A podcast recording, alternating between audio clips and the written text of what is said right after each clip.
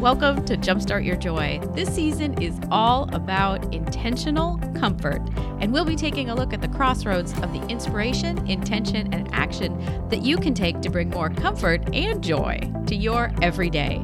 This is your host, Paula Jenkins. Welcome to episode 318 here on Jumpstart Your Joy. This week on the show, I'm excited to be looking back on the interview that I had with Sonya Renee Taylor.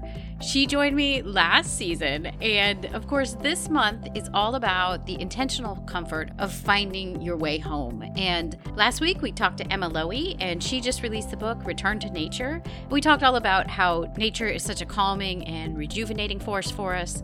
And it felt like this conversation with Sonya Renee Taylor, the author of The Body is Not an Apology, is a beautiful thing to consider because here in a capitalist society, we have been indoctrinated to believe that our bodies are bad. Even looking at original sin, which you will hear us talk about, we believe that somehow our bodies are to blame for so many of the problems that we have. And it couldn't be further f- from the truth.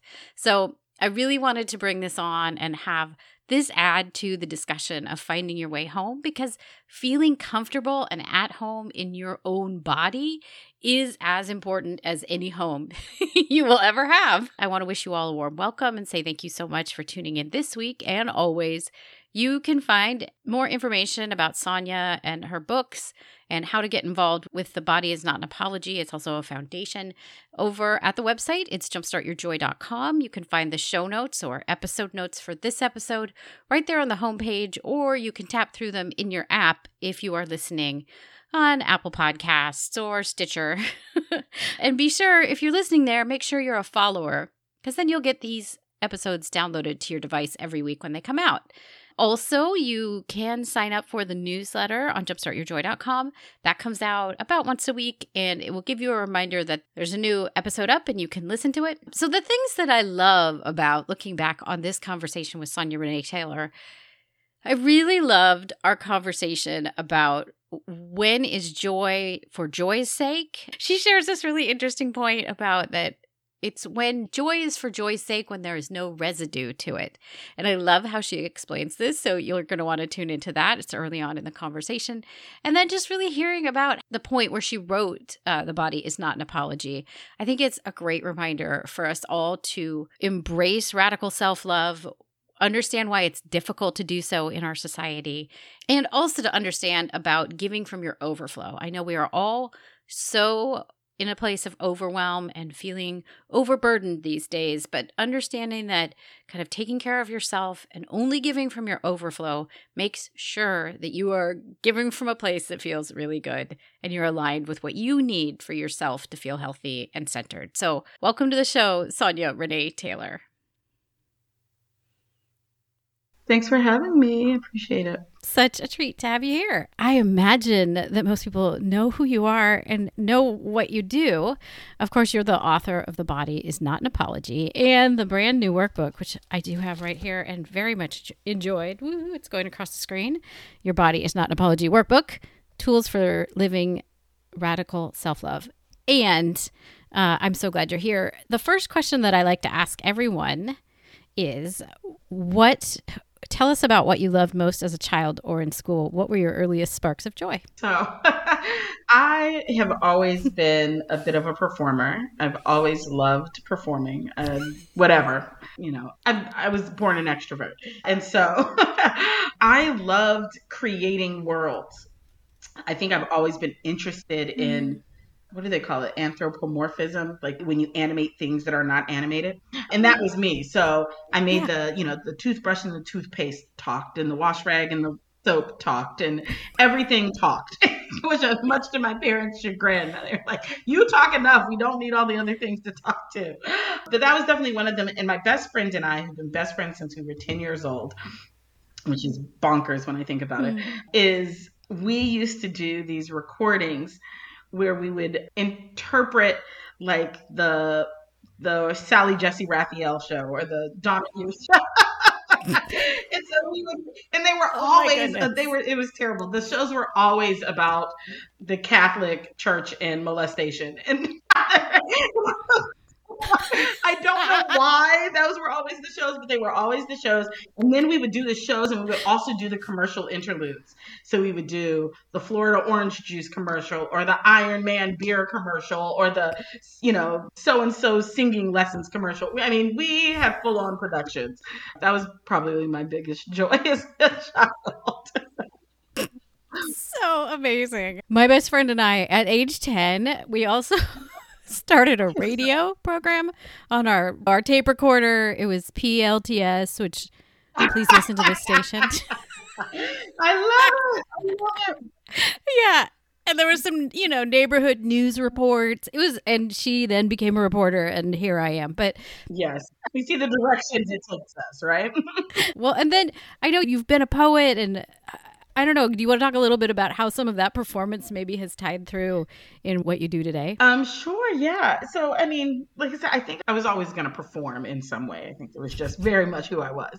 And, you know, thank goodness my parents found a channel for me relatively early. And so in eighth, in uh, fifth grade, my music teacher was like, she should go to the performing arts school. uh, and so um, I went to performing arts school from middle school through high school mm. where you know I majored in musical theater and theater, and you know then I left that, and you know I thought when I graduated high school I was like going to go to NYU and study theater. You know, I chickened out of all of my auditions, every single one.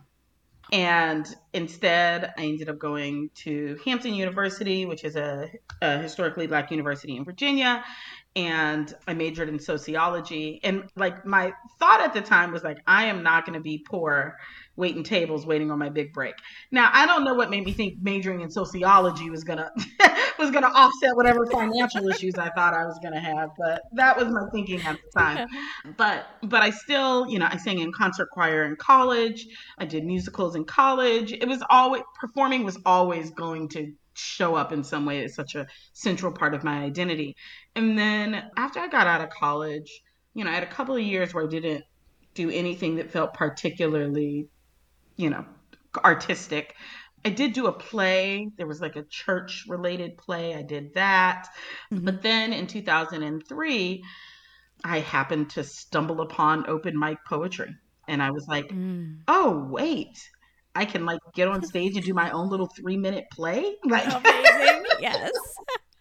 you know, I was like, it only cost me five dollars to like get up and do my own show every night.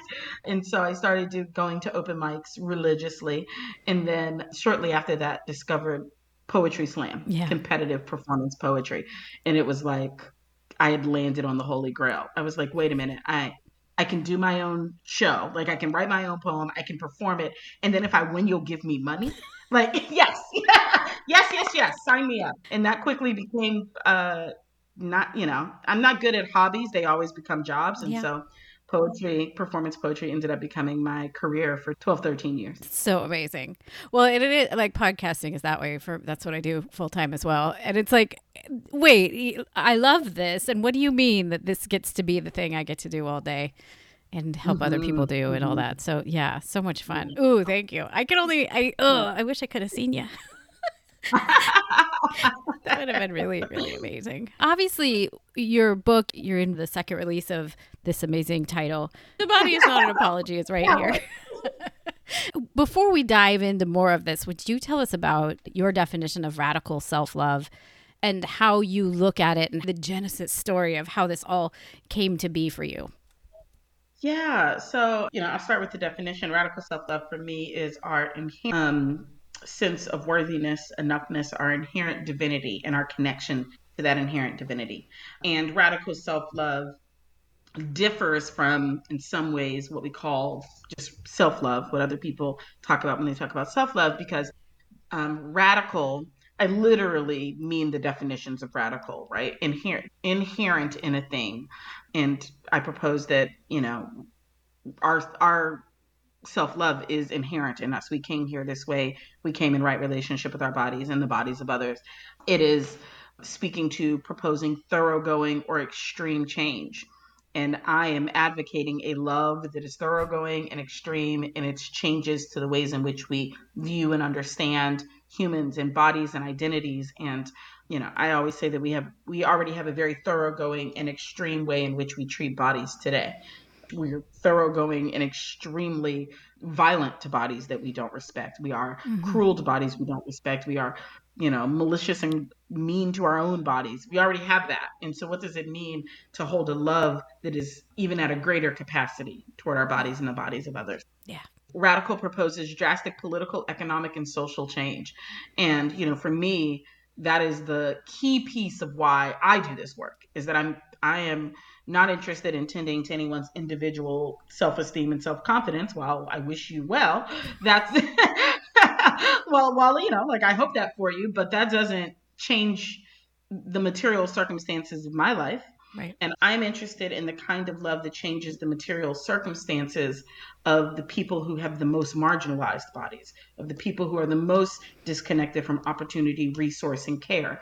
And I believe that divesting from a system where we think we aren't enough mm-hmm. is actually one of the key ways in which we create that world yeah. and and alter those systems. So I want to I'm interested in changing the systems of the world and I'm interested in a love that does that. And then lastly, it's, you know, radical denotes being the foundation of something.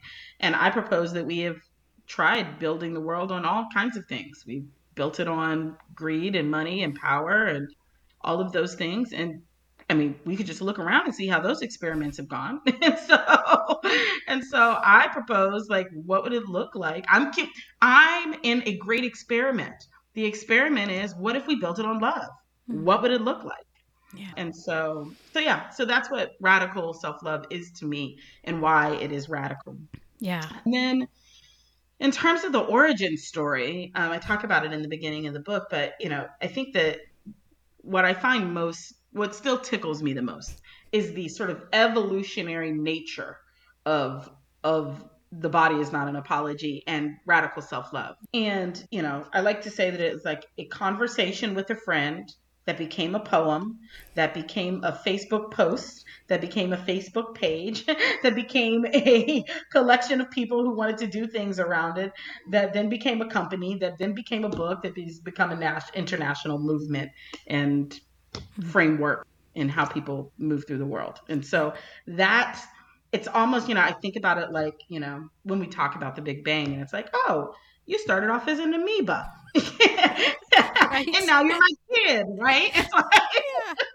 that progression of things, like right. what something begins as and what it wants to be. It's, you know, mm. the natural intelligence that will make it the fullness of itself has really been kind of the genesis of the body is not an apology. Mm, yeah. Ooh, there's so much right in there too. I'm getting senses that there that you have somewhat of a religious background in all of that. And one of the things that fascinates me is how do we go from a place where even the genesis story of humanity is based in one where you know the creation is good we're created in the image of the creator how do we jump from this place of being told even if we're looking in the judeo-christian texts that we mm-hmm. are inherently good and that we have inherent divinity but then we we show up and we're very probably not slowly told or explained to that okay, but it actually works like this. Like how do how do we get in that space where it's like, La, here's the amazing truth, and then oh, but then you show up and you know even in the example of children and babies when you're like, oh, but we need to circumcise you. Like what? like, right. we're just gonna right, cut right, off this part. we immediately need to tinker with right? perfect. Like just this most sensitive part of you. We're just gonna get rid of it. right. Yeah. Exactly. So, you know, all joking aside, like how I don't know. Can we let's talk about that? Like, how do you see that happening? How do we go from this amazing story of d- divine inheritance and then jump to this place of, but it's only for some of these folks that. I think that there's a lot to be said, even inside of the sort of ethos and the teachings of Christianity, both mm-hmm. Protestant and Catholicism. I think there is something around this idea of original sin right? Because I feel like the message, what we got was no, you came here perfect, and then y'all messed up in the Garden of Eden, and now everything from there, right? yeah. All the rest of you aren't perfect anymore. Now you've actually been born in descent, right? Like that's the narrative right now that I think most of Christianity lives into. Yeah. And so if we are operating from the position that we are we're not inherently good, right? That we're actually inherently sinful. Mm-hmm. And that there are all of these things that we have to do to be rectified to God. And and so here's where I think it gets, and this is me just talking in real time. Who knows? I'm making all this up, y'all. So don't don't message me talking about, you know, Sonya, you're a wrong biblical scholar. I'm not a biblical scholar. This is all conjecture. It's me trying an idea. So I think we had this situation where it was like, right, you were good. Nope. Eve messed it up. Now you're all bad. Born into sin. That's the state of the world, unless you're rec- reconciled to God. And reconciliation to God requires the suppression of the flesh, right? Mm, yeah. So what we become is, and here's how you end up into dualism, right?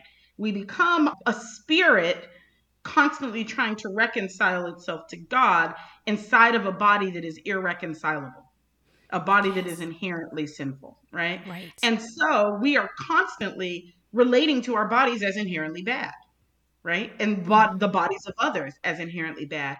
And even if you move away from Christianity, the ethos of the body as bad and wrong, and the ethos as something external will validate me, right? Yeah. So yeah. that external thing could be, like I said, the the and you know piousness as the reconciliation to God, or wealth as the reconciliation to one's self worth or you know power or whatever it is that is outside of me is what i need to figure out how i then become good enough because this isn't good enough.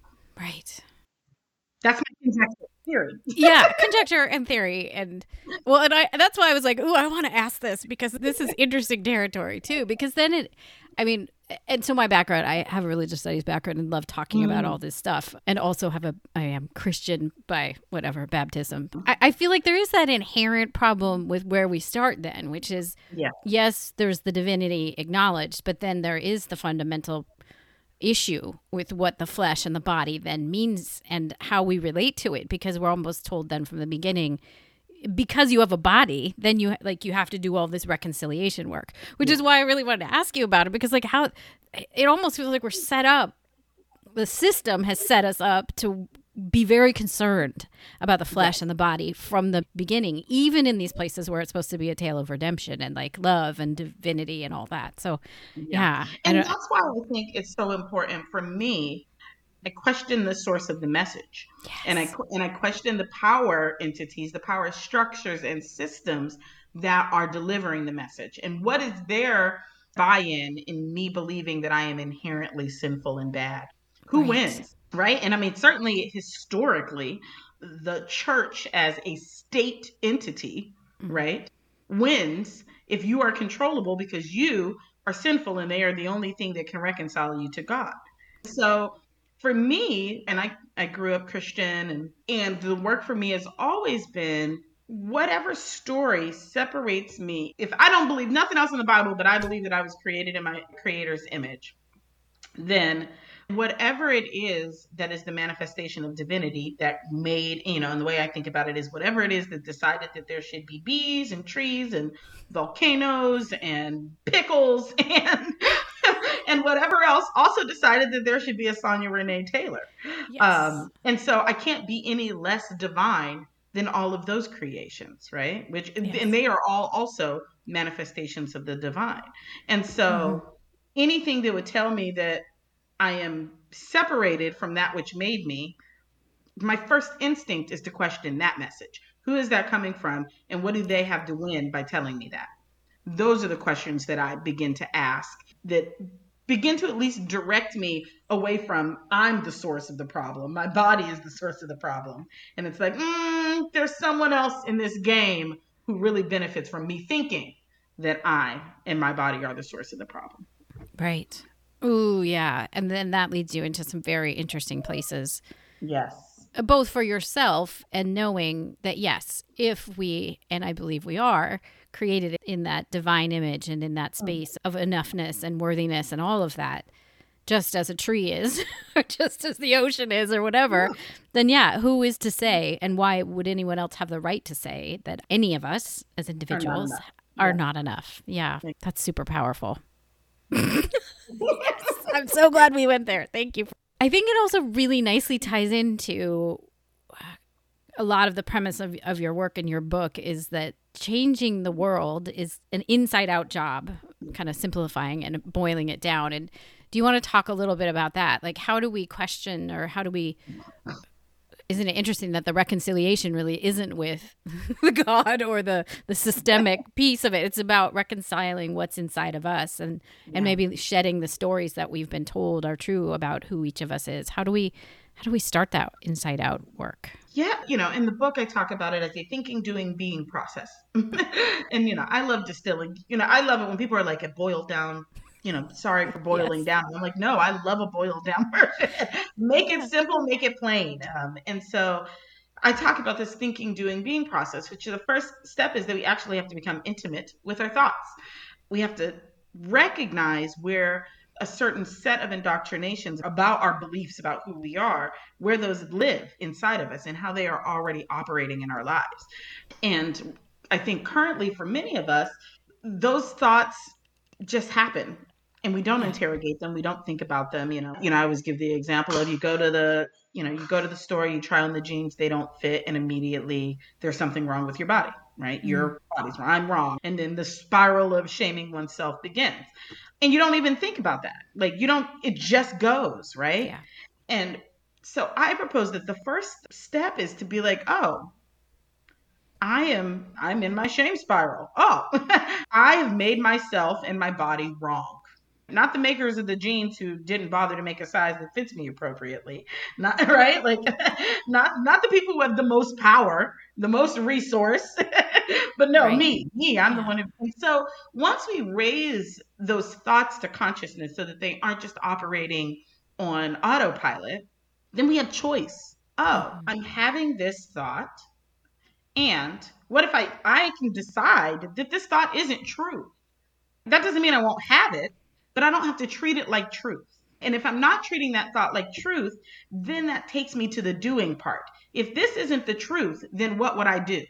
And in the practice of raising our thoughts to consciousness and then being choiceful about the opposite empowering action that we will take instead of the shaming, you know, self flagellating action that we will take, that process of repetition is how we build a radical self love process, a practice. That leads us to the being part. Once I do something often enough, it's what I become. I'm that. Oh, and it just emanates from me. Right? right. And so the goal is to create such a practice of interrupting the thoughts of disconnection, of not enoughness, and then taking opposite action in such a consistent basis that, like any other repetition, it becomes the new normal that we do. Yeah. Mm, that's really good stuff. One of my favorite, possibly strange practices that I really like to do to catch myself is lots of times if there's something going on in my head, I'll say, Is this coming from a place of love or fear? Mm, mm-hmm. And it like mm-hmm. stops it right in its tracks because if it's mm-hmm. not love, then even if it's like fear of missing out or fear of some of being judged or fear of then i'm like okay then we got it we are not going that direction or yeah. buying that thing or doing that stuff whatever Absolutely. it is because it's it ends the thing for me or at mm. least makes mm. me aware of the thing yeah. raises it to consciousness raises it to yeah. consciousness absolutely and in in the book i talk about the process of being fear facing, which is to say, like, fear exists, right? Fear facingness is really about saying, right, like, fear fear is a helpful natural instinct. It's useful. It's the i tell people all the time it's the reason i don't run up on pythons. Healthy appropriate fear. And what i seek to do is recognize the fear that's coming up in me. Is, is it indicating actual danger? Because that's what fear mm-hmm. is supposed to do. It's supposed right. to indicate actual danger. And if i am not in actual danger then what would it look like to choicefully be fear facing and move forward through mm-hmm. whatever that is, right? But it's good information, right? Like I'm, I'm a, firm believer we should hear and acknowledge our fear, and then we should decide: is it giving me information that is, you know, based on actual danger, based on my circumstance and condition, or is it bringing up old stories that aren't actually accurate right now. Well, and that's really that's kind of like courage in action, right? Is the mm-hmm. is the role of like seeing seeing a fear and mm-hmm. deciding there's something more important than the fear itself. Yes, yes, yes. yes. Strangely, I think that might be a quote from The Princess Diaries. I'm sorry. Thank you, Meg Cabot. Gotta do it. I love it. Just totally snorted. I know. This is already awesome. Oh, where we get the inspiration. Pretty cool. Yeah. Well, and I know you also talked a little bit about most of the fear is just the fog. I loved that quote. I mean, I, you could see so much of your writing is so so poetic and like there's great imagery that comes in and you're like, "Yes, the fear is the fog." I don't know if how that plays into what you were just talking about as well. Yeah. Well, that's yeah. the choice to move anyway, right? Like Yeah. Danger, right? If the fear is a brick wall, stop. right? Right. yes, quit. Don't go. Yeah. But if the fear is a fog, then it is penetrable. It means we can move. Right. You know, and it doesn't mean be reckless. It doesn't mean, you know, be without caution, but it does mean you can continue to move in the direction that you're going. And I think that's right. that's how I try to navigate fear. And I think the imagery there too, or the, the, kind of the visual of it, like you may not even be able to see everything around you when you mm-hmm. enter into the fog, but you just know it's just fog. It's just fog. Yeah. yeah. Like you can get through it. I mean, one of the things that I I've n- noticed having worked with Joy for 7 years, uh, there's the piece of it, the muse part of the muse of it for me is there's the hard part of recognizing when collective joy isn't possible or is mm. only possible at the expense of someone else's well-being or mm. or whatever whoever they are and and I think there's something interesting about that. You in the book brought up the pieces about kind of framework of buying things as far as like best interest or detriment buying. And I was like, there's a connection here about those things because it's like, where am I doing things collectively for joy in best interest? And where am I doing things that I'm like, ooh, there's detriment. Like this yeah. is this is the territory I don't want to be in. So yeah. I don't know if you have any any pieces of that and how it connects to joy for you. So the thing that you're, you know, what you're talking about and what it brings up for me is, you know, like joy doesn't have a residue. You know, oh, like yes. there's no residue on joy. When you have it, it just overwhelms. It's beautiful. It's and if there's a residue, that's information for you. That's information to say mm-hmm. this might not actually be best interest buying. This might actually be detriment buying. There is something on it that is not about simply living into the, you know, most joyful, highest vibration of myself in the world. There is something that says, I'm trying to clean up something, I'm trying to fix something, I'm trying to extract something externally because it's coming from a place of lack or scarcity. That's what the residue piece is. And so I think if we can start noticing and getting present with is there a residue after I do a thing? Then mm-hmm. and and how can I let that be an indicator of whether or not I'm actually in a joy practice, I'm in a best interest buying practice, or if I'm in a detriment practice. Yes. Ooh, that is super helpful. Because you're right, joy just is, and it, it just, just keeps going, it and it goes. feeds itself, and yeah. It, yeah. Ooh, that's magical. The residue bit. Yeah, that's Thank the first you. time I've ever said that. I'm gonna hold that one. it's all yours. Same today on Jumpstart Your Joy. oh my goodness, Sonya, this is so amazing. The other thing that really struck me is around the implicit bias mm. as part of our native language and like us showing up here again, you know, being pure and divine and all of that and then we get taught into the bias and the other pieces. I know you you referenced that it was kind of like a child born in France would speak French. And, yeah. and so we just learned this this framework of the hierarchy and all of that. But that a lot of the transformation on speaking to ourselves in loving ways is like kind of breaking that mold. And how do we do that? Like it's so hard. Like we have the language like it's natural pretty much. Yeah. But it's not. Like how, how do we break through? Again, it's about interruption, right? Like for me, that you know, I like to one tell everybody I am never proposing that this is easy work. It is challenging work.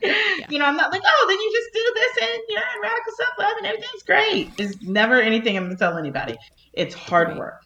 And it is challenging work. It's, and it's exhausting, and it's and it can be really confronting because we have to look at all the ways we've been operating inside of this system unchecked, complicit for all of our lives, you know, and that feels yeah. gross. But the reason that I offer the French analogy is that what I'm proposing is, of course. and for me, if I start from, well, of course, then I don't, then what shame is there to have? Like, when I said this to someone the other day, I was like, if I spent the night soaking in marinara sauce, like, of course I smell like garlic today. Like, of course. right. right. Like that's yeah. not unusual or strange. It just is, right? And I don't I don't need to feel ashamed of smelling like garlic. I've been in marinara sauce all day. And so I offer that to us as the end to say, well, if I start from, of course I have these biases. Of course I have this indoctrination that places my body in a hierarchy of bodies. Of course, there are ways in which I've come to believe that about myself. Of course, there are conscious and subconscious ways that I've come to believe that about other people's bodies. Of course, I have. Now the question becomes, oh, I don't like that. That has a residue on it. So what do I do? I start to get conscious and bring it to my awareness so that I can start to move it. And it's less about it. In that way, it moves the shame. Because for me, the barrier to doing the work is the shame. The barrier is yeah. the, oh, I'm a bad person because I have this. Oh, I'm failing because I have this. And all of that is just the system looping you back in, right? It's like, oh, right. uh oh, you almost got free. What can we hook into you to tell you again you're not enough? Yeah, it's totally the Matrix yeah, bringing us matrix, back in. Bringing you back yeah. in. And so if you really let yourself start from the place of, of course, I have caused harm. I have been indoctrinated to cause harm. Of course, I have, you know, of course, I still have these negative thoughts about my body and other people's bodies. I've been indoctrinated to have these thoughts. So the journey is just every day I work to have less of those thoughts. Every day I work to at least raise those thoughts to consciousness so I'm not being manipulated by this system, right? And yes, it, and I'm in a world where I still live inside of all of these constructs. So it will still happen. It will still come up. I will still be judgmental about my own body and the bodies of others. I will still have areas where I have bias. And my work every day is to try to have a little less, to move toward the, the reconciliation that is actually me with my own divinity. That's the reconciliation. Can I come back yeah. to me? To the fullness of me can i come back to my own radical self-love? And that yeah. you know and again that's an iterative process. It's not a like i did it i arrived at the island of radical self-love and i can celebrate i'm done. It is it is an everyday i reinvite myself to take this journey. Yeah that's delicious. And i as you're explaining that piece it kind of layers in a new nuance with with the cornerstone quote I mean, that became that for whatever reason for the show, but which was from Henri Nouwen, which is joy is a choice and we must keep choosing it every day. And mm-hmm. it's that same, like we see the residue, and even though we see it, we're choosing to be aware of it and to then go for the higher vibration of of love and joy and acceptance and divinity. Exactly. Oh, oh Sonya, that's amazing. Having a moment Yay! over here. this is so good. Is, yeah. Well, and it is. It's so interesting to catch ourselves in those thoughts because I think all of us have, in various ways, a, a part of our own body that we're like, oh yeah, that's that's not enough. I also really love, of course, tying back into the apology piece about how you say that when we genuinely love ourselves, there's no need to be sorry, mm-hmm. and that you brought in the idea of the culture of apology. Could you tell us a little bit like how that layers in with self, you know, radical self love? Yeah, I mean, I think it's one of those aspects of indoctrination that keep us tied to these sort of systems of externalizing our value and worth. And they are by making us constantly feel bad for who we are and what we are, and always figuring out new ways to apologize for who and what we are, right? And so, and there are ways that are very subtle, right? They're, they're, you know, you know, I'm thinking about a friend of mine, um, Amber J. Phillips, who three years ago had a really, you know, ugly experience on um, American Airlines where she's a big black woman and her arm touched the other woman's arm on the air on the airplane and you know and the woman began to body shame her and then you know and then presented herself as victim and amber got removed from the flight and i think about all the ways in which you know large bodies are always apologizing for the space they're taking up i think about the ways in which disabled bodies apologize for the way that you know i had a conversation i mentioned in the book a show that I've done several times called Melanin and Myelin, and it's about Black folks with MS. And, you know, one of the hosts was talking about, you know, how difficult it was for her to decide to use a cane to walk. And part of that was like, you know, I don't want to take up so much space on the sidewalk, you know? Right. And I think about that in in reference to the amount of people who practically mow me over if I don't get out of their way when they're walking, usually white men, you know, who have no problems. You know, I talk about men spreading in the book, like happy to get on the bus and take up six seats with all of their everything. And and so I think about the ways in which bodies are constantly told that they should apologize and the ways in which we acquiesce to that in ways we don't even notice, you know, small or ways that we think are cultural, but are really like rooted in our deep beliefs about bodies. I think about, you know, as a child being told not to stay in the sun, I'm going to get too dark.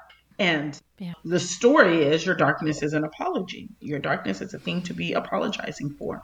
And so you should manage that, you know. So, yeah, there are all kinds of ways. And I think it's important for us to get intimate with what are the ways in which we've been apologizing for our bodies, because that's the place to start those are the places where we can begin our journey. Oh, I've totally been apologizing for my size. I've been apologizing for my weight. I've been apologizing for my loud, whatever it is. And then one by one saying, okay, well, what if I, what would I do differently? Again, thinking, doing, being. What would I do differently mm-hmm. If I decided I wasn't apologizing for that anymore? And then eventually getting your thoughts to the place where you can really love that part, part of, of you. Yeah. Even though maybe it was something you felt previously that you had to well, that the system wanted you to apologize for. Yeah. Yeah. And it takes time, you know. But, but mm-hmm. part of what it is, again, it's a deconditioning process. We've been taught like that's bad and wrong. And that will continue to pop up sometimes. But the more that we practice, the more that we are in the practice of reclaiming those parts of ourselves, the less we become. In, they stop being the thing that um, is wrong. And then we begin to naturally question the message that that is wrong is the thing that becomes wrong right? Like that becomes the thing that we now direct our no who who is saying that and why do you say that? What you know again what what do you have what investment do you have in me continuing to apologize? And that becomes the direction of our target rather than ourselves. Right. And that is the inside out work of it too is understanding that yeah that there's an invested interest in someone else keeping this whole thing going. But when I know different, I can do you different. Can do different. And you and challenge I, that thing, that external thing, that outside thing, that system, that structure that keeps trying to get us to buy into that message. Then our, our oh, we have all kinds of new energy now because we're not so busy wrestling and fighting ourselves. It's like, oh yeah, take down the system. Let's go do that. How once you're in that space where you're like, yes, I'm energized. How does one stay in self care when they're trying to bring down the system, right? Because it's, it's so easy to enter into that space yeah. and either speak a, a, truth that needs to be pointed out or whatever, and then get kind of caught up in the trigger of it or the exhaustion of it. How does one care for oneself in that space? Yeah, I mean, so for me, you know, I'm a proponent, and I say this probably every place that I go, that I only give from my overflow. Like you can't have what's in my cup. Mm. What's in my cup is for me. it's what sustains me. And so I make sure that I have a practice that fills my cup. You know, and that practice is, you know, that practice is Baldwin. you know, that practice is the process of surrounding myself by beauty, the process of being in community with others, the process of having deep and intimate and connected relationships with people who are close to me who like know me know me mm-hmm. those are all the, the things that i do to keep filling my own cup and when i am full then i give when i'm full that's when i go fight the system I don't fight the system when I'm half full and, and my sludge and my dredge because I don't have anything of substance to give. And the reason I live in New Zealand is because inside of the US, I was just the sludge at the bottom of the cup because I I was in such constant survival mode that I couldn't get to thriving to really give what I have to give for my overflow. And so whatever that is, you know, and it won't be moving for everybody. It'll be whatever it is for you, but find out what that is for you. And again, it goes back to this is an inside out job. And so as soon as you find yourself trying to do an outside in job, you know that you're off track. Go back to yourself. Come back home. Mm. I'm gonna, yeah, I'm gonna gnaw on that. I only give from my overflow mm-hmm. for a long time. Mm. Thank you for that. That's beautiful. Yeah. yeah. If someone wants to find out more about radical self love, about you, Sonya, where can they find you and what kind of things do you have going on that people could get involved in? Absolutely. So it depends on what you want from me. if you just want to know more about the work that I do and peruse and get caught up on some of the things that I do, you can do that one at thebodyisnotanapology.com and you can learn about the body is not an apology as a movement and an organization. We've been around for 10 years at this point now. And so you can go and do that there. If you just want to know about sort of my thoughts, my ideas about things, you can hang out on Instagram uh, at Sonya Renee Taylor, where I post videos and those sorts of things. I recently stopped doing engagement on Instagram though. So you can go there and see videos, but you can't talk to me there because I don't go there. Um, but if you want to be in community with me, you can join me at my Patreon community at patreon.com, Sonya Renee Taylor. And there you see all those videos. And we also actually have dialogue community. I answer questions. The goal is to really build a thriving radical self-love community over there. And so that's what we're mm-hmm. doing in that space.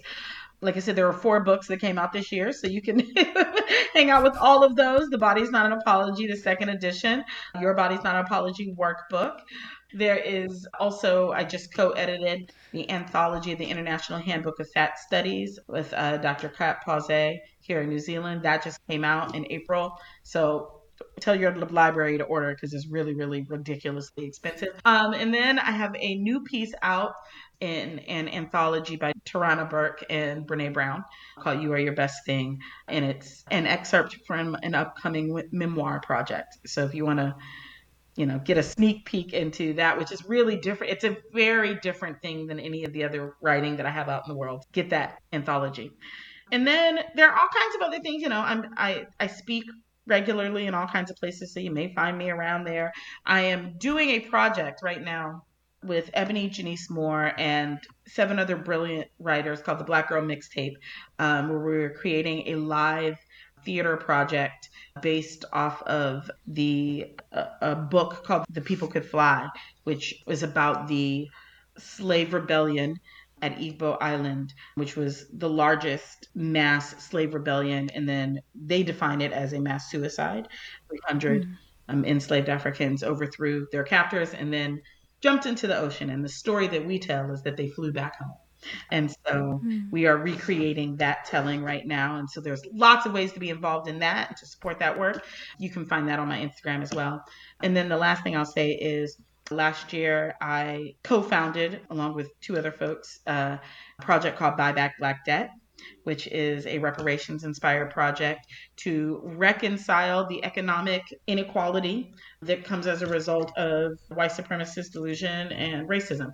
And so, if you want to be a part of building the new economy, building the new world, finding powerful ways that we can be in um, right relationship with one another. You can also find the link to become a contributor for Buy Back Black Debt on my Instagram page under my link tree. Thank you very much. I will link up to those in the episode notes.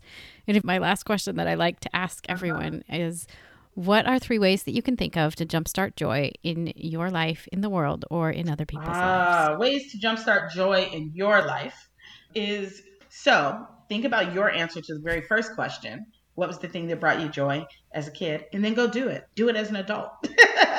go reclaim your childhood joy and see how it feels in your body today as a grown up. That's one. To re- jumpstart joy in the world, I think there are kindness is so underrated and underactivated in our world today. And so, you know, go be kind to a person who would find it wildly surprising that you were kind to them. Go do that and, and just notice how it impacts you and fills your heart. So that do that out in the world. And then the last one was your radical self-love journey is contagious. It spreads. Radical self-love spreads the same way self-loathing spreads. And so go on your radical self-love journey and watch the way in which it brings joy in the lives of the people that love you. Take it on as an experiment.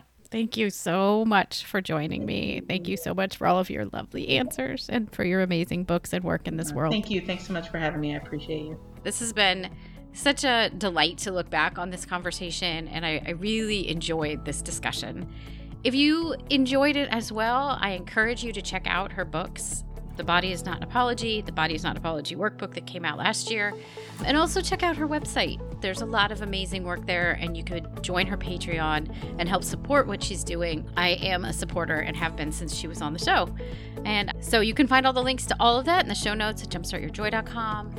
And uh, while you're there, you will also find the link. I'm going to be putting up the video version of this interview, so you'll get to see me talking with Sonya. You'll get to meet her dog. who joined us for part of the conversation. It was very sweet. And that'll be up on YouTube later this week, but I'll put the link up there for you when it is live. And then next week on the show, I'm going to be joined by Laura Joyce Davis, who is the host behind Shelter in Place. She released this podcast just as California was locking down back in 2020 for the pandemic. And it's really interesting to talk to her about how sheltering in place kind of changed her notion of what home is and how to find home. The week after that, I will be back with a solo cast where I'm going to be talking about finding your heart's second home based on a, a visit that I had in the last couple weeks. And then we'll talk to Jen Oglesby as we round out how to find your way back home. So, thank you all for tuning in. I hope you'll come back for all those future episodes. And until then, I hope that your days are filled with so much joy.